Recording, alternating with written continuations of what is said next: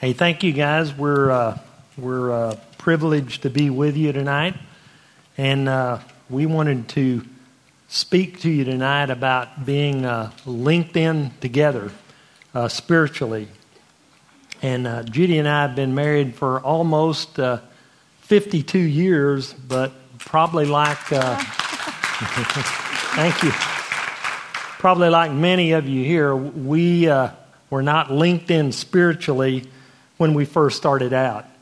We have uh, four children and uh, 14 grandchildren, and uh, you know, our hearts go out to all of you that have small children here because uh, we're entrusted with two of those grandchildren this week a four year old and a one year old, and uh, it is a lot of work.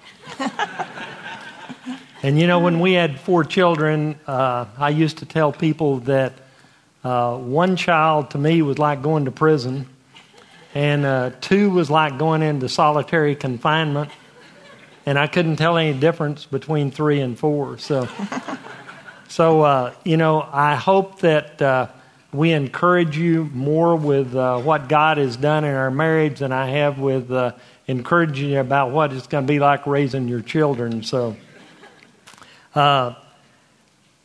You know, I grew up in uh, West Texas in a dysfunctional family. I was an only child. Uh, had a passive father and a bipolar mother, and uh, I was a poor student and a very angry uh, kid who got into a lot of trouble, and I brought a lot of grief to my parents. And uh, like the old song in the in the '60s I fought the law and the law won. And I grew up in far, far, far West Texas as the third of four girls in a very serious Baptist home.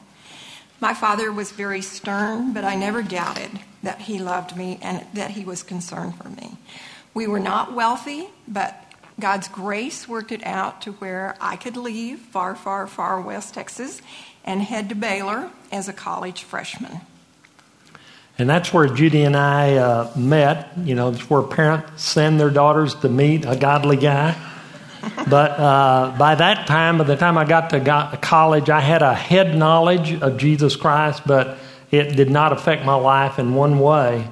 And uh, on Wednesday evening each week, Judy went to a uh, organization called BRH. It was Baptist Religious Hour. And me and my friends also went to BRH, but it was out on the Dallas Highway and it was called Buddy's Roadhouse.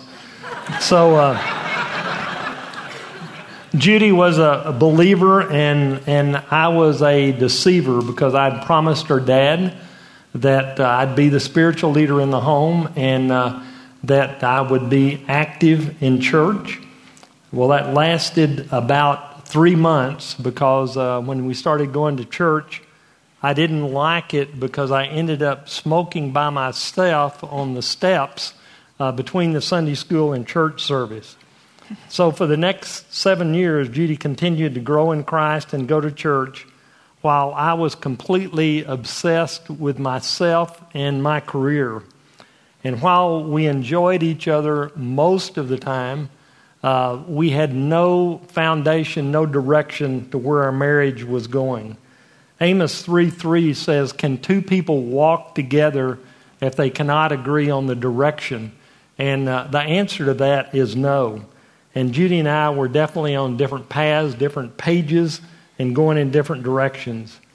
My passion and pursuit was uh, making money and making it big in the business world. And I was working for a, co- a small company that invented the uh, automated teller machine back in the 60s. And the uh, president of that company uh, became my mentor, and he said, I'm going to make you very successful. But unfortunately, uh, he got fired. And uh, my dreams uh, quickly evaporated. So, but in, in the midst of that disappointment, I knew that purpose in life must have something to do with spiritual things because I saw the peace that Judy had in her life as she pursued Christ.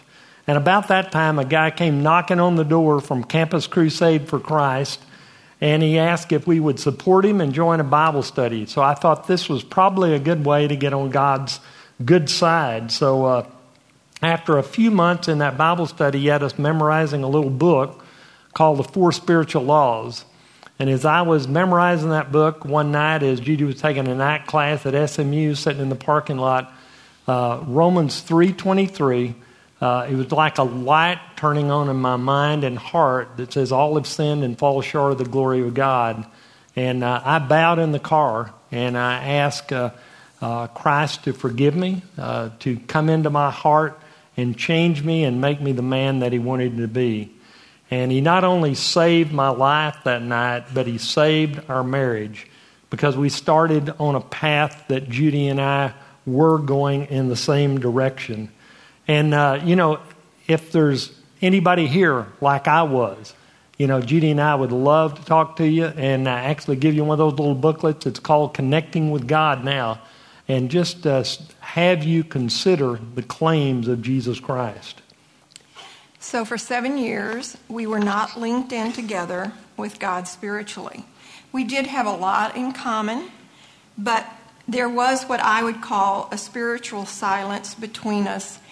And I would describe that spiritual silence as profoundly deep, and it affected uh, a great deal of life. Something that really helped me during those years of waiting was that I had a great Sunday school teacher, a very godly older woman, who taught our young marrieds women's class the biblical role of a wife, and she encouraged all of us in the class to follow that. And she would constantly be saying to us, Don't be your husband's Holy Spirit, but instead pray Scripture for him and let God be the Holy Spirit. And uh, as I've progressed in life, and I tell uh, young wives this, I think that when you try to play the role of the Holy Spirit in your husband's life, it's kind of like him stepping on gum and his foot is stuck and he's trying to get loose and he misses out a lot on what God is trying to teach him or get his attention with because he's so busy trying to get loose from that gum of you being their Holy Spirit. But God got James's attention. He did begin to grow and he did begin to learn how to lead us as a family. So, from not being linked in together with God at the beginning of our marriage, now, in August, we'll have been married 52 years, and we are enjoying the fruits of staying together and being linked in together with God and each other and reaping the fruit and the grace of staying in the covenant relationship that we did make a vow to 52 years ago. So that from that point of him accepting Christ, then there were like three of us in the relationship. It was not just James and me, it was James and me and God. And so then our marriage was headed in the same direction without the spiritual silence which had been so profound. And so tonight we want to talk to you about three things that have helped us to be linked in together uh, with God. And uh, that's praying together, and it's uh, using Scripture as our guide. And it, the third one is being involved in community. And three verses that have been motivational to our prayer life is number one is uh, uh, Colossians 4 2. It says, Be devoted to prayer. And then Philippians 4 6 says, Pray about everything. And then First uh, Thessalonians 5:17 just says pray all the time. And so tonight, if you, as a married couple, are not praying together, uh, when you, uh, we want to encourage you to begin to do that, but we also want to be honest that when you begin to do that, can you say awkward? It is awkward. And that was true for James and me when we first started trying to pray together. And we just couldn't find a kind of a comfortable way to do that. And so, what we have recommended to couples, there is a little book just this size by Dennis Rainey. It's called uh, 30 Days of Praying Together, Two Hearts Praying as One, I think is the title on the front of it.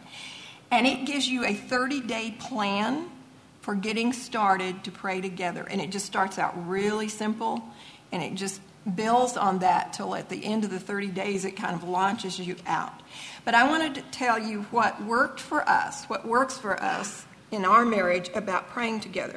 It did not work for us to sit down and look at each other or sit next to each other or just lie down in bed and, and try to pray before one of us fell off to sleep or something. But what has worked for us is that we walk and pray. Uh, we don't run because uh, not as adept at, at talking while we're running, but we walk and pray. And so, what we try to do is every morning before James leaves to go to work, we walk together. And what it has developed into is that he prays, and he prays for his day, and he prays for the things that are on his heart. And I listen. And I don't uh, try to help him figure it out. I don't criticize him for wanting to pray about that. I listen. And when I'm listening, I'm hearing his heart being revealed to God. And then he does the same thing for me. And he doesn't say, Well, why are you praying about that? Or let me fix that for you. And sometimes we leave the house, we walk together for a mile or so, and come back to the house, and we really haven't spoken directly to each other, but we know a whole lot about each other because we've heard each other discuss the day and our hearts with God. So, what happened to us as we began to pray together? We, we would pray together by walking, even when our kids were little. Our house at that point was down here, and you could go uphill here and down here that way. And so we would leave our house, go up a little way. We could still see our house from up there. Then we'd go down that way, we'd see our house looking upward. When he had heart surgery, we walked inside our house every hmm. morning because he couldn't still walk, he couldn't walk outside for a while. But what happened is that praying together began to just be an organic thing for us, not an artificial thing, not something we really had to work at scheduling, but just was automatically becoming part of our life. To where this point in our uh, marriage, we pray all the time together. We pray on the phone, we text each other, we email each other, we walk, we pray. Uh, when we go on vacation trips, we love to just walk and spend a lot of time in prayer. And so the three of us involved in the marriage is increased because of our prayer life together, talking to God, the two of us talking to Him. And you know, prayers don't have to be long. We have what we call five second prayers, of where you can just say, you know, God, help us through the day. Uh, Lord, help us to be kind to each other today. Uh, Lord, help us to grow in faith and hope and love, uh, and uh, just uh, show respect for each other uh, as we go through the day. And uh, we also pray a lot of fun prayers. And we started that out early in our marriage. And I remember a time of when we had no money and four kids, and we were praying for a weekend away.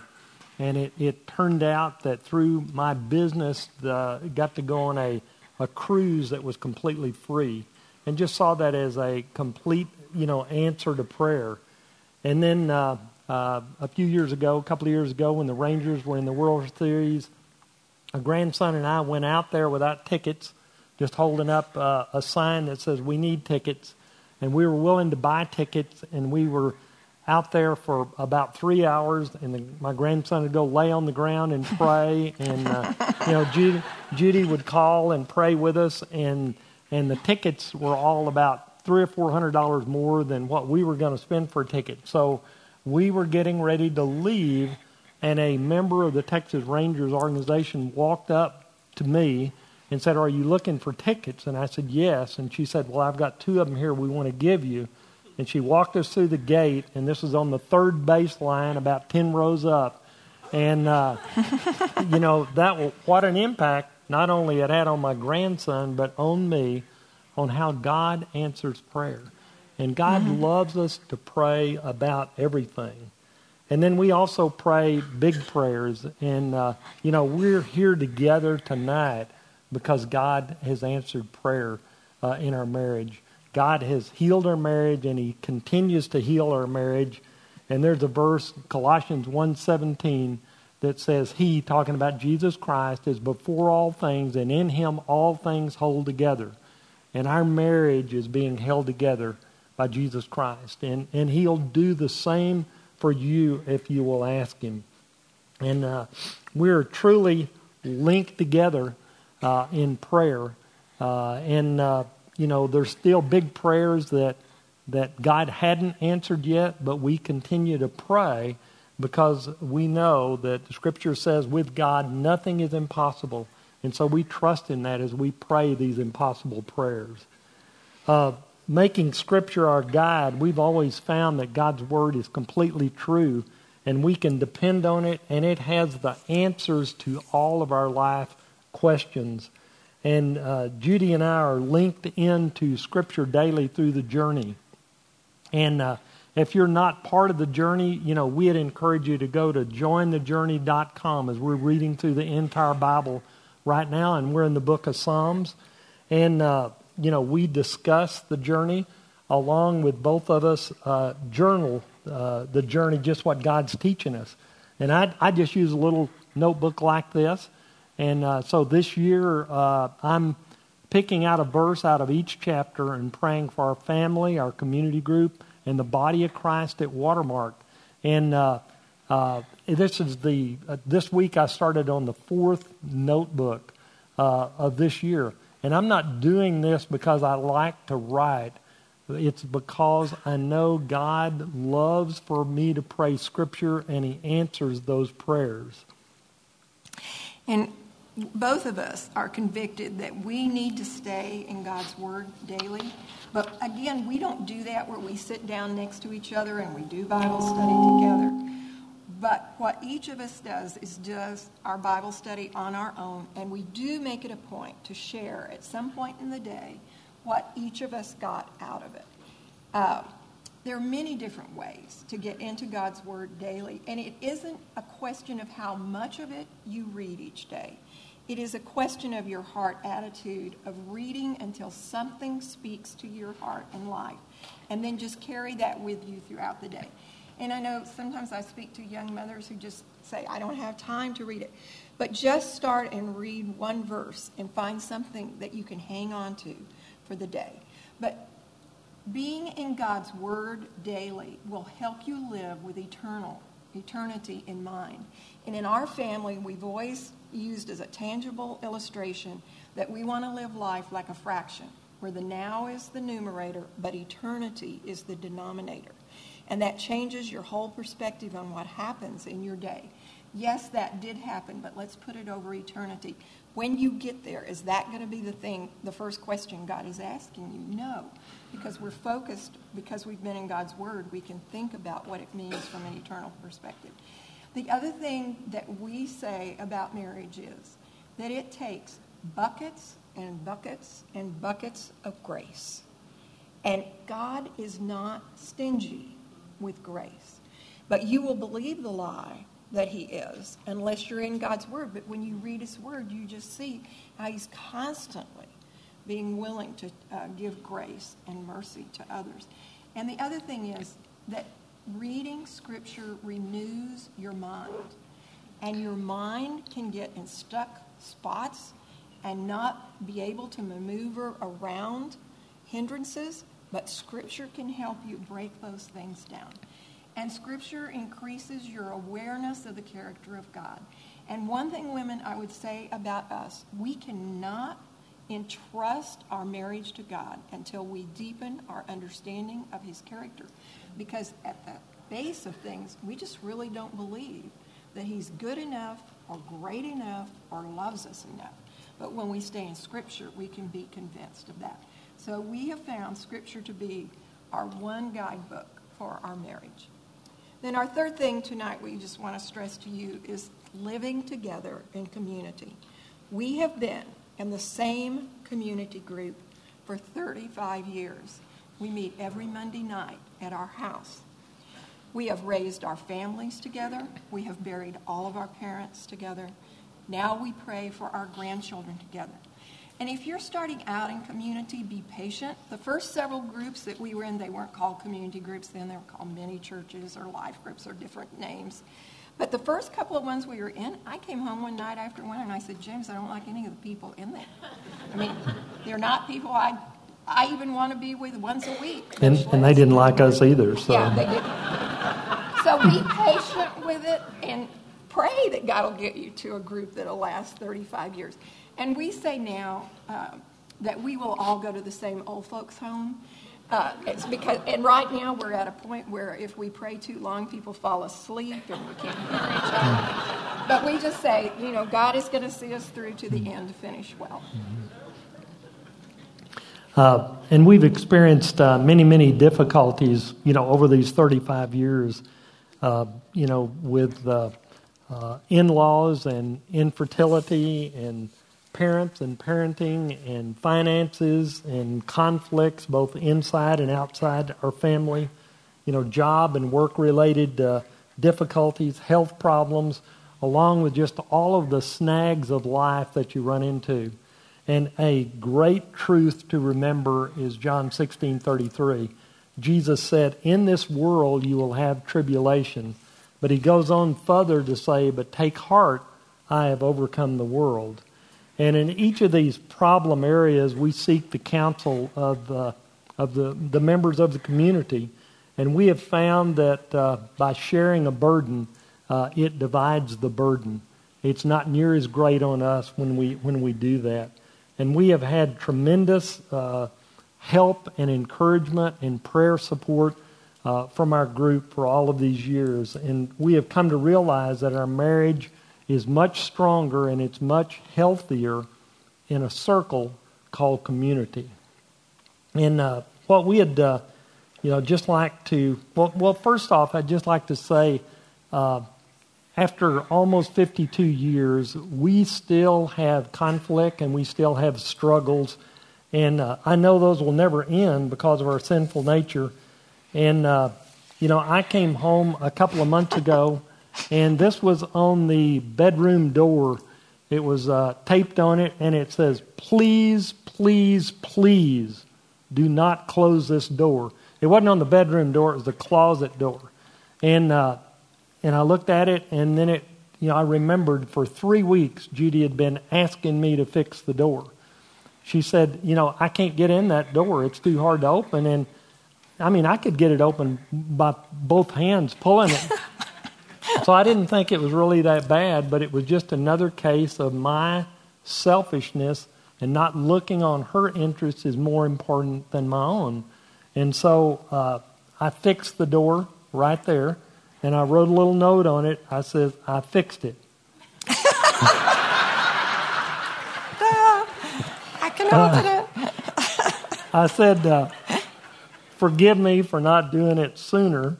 I love you, James. And then I, I went in and I went in and told her I'd done it. But uh, hey, until we die, you know, we're going to have conflict, we're going to have struggles. So it does not ever get to where it is perfect peace, you know, in a marriage.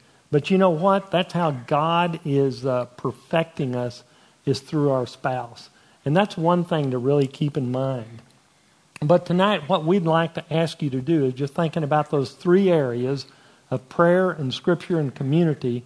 And during this next week, uh, talk about those as a couple and see which is the weakest link of those and, and purpose what you would do to work on that.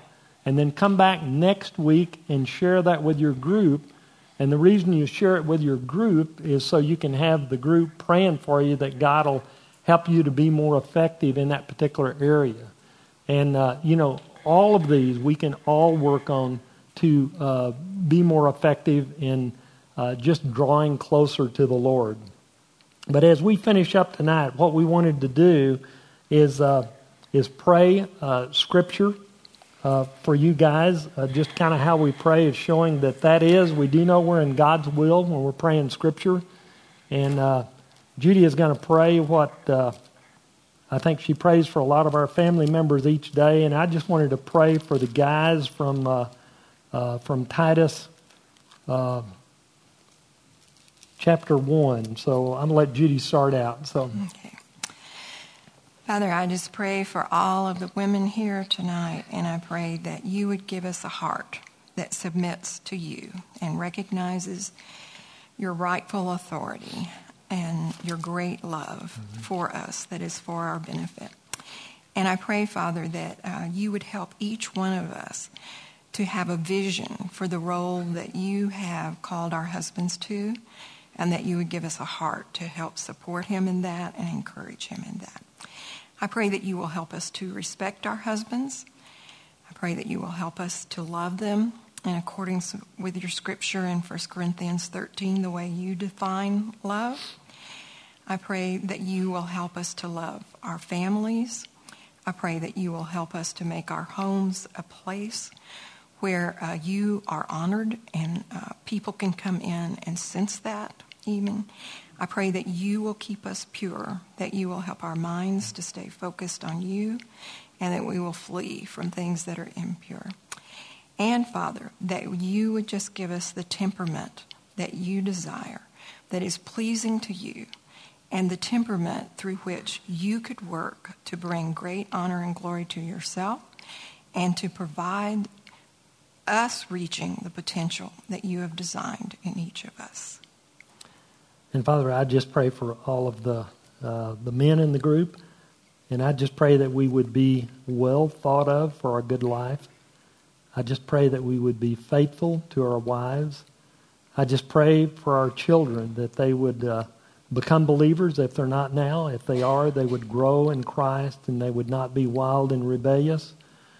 I just pray that we would live blameless lives. And Father, I just pray that we would not be arrogant or quick tempered.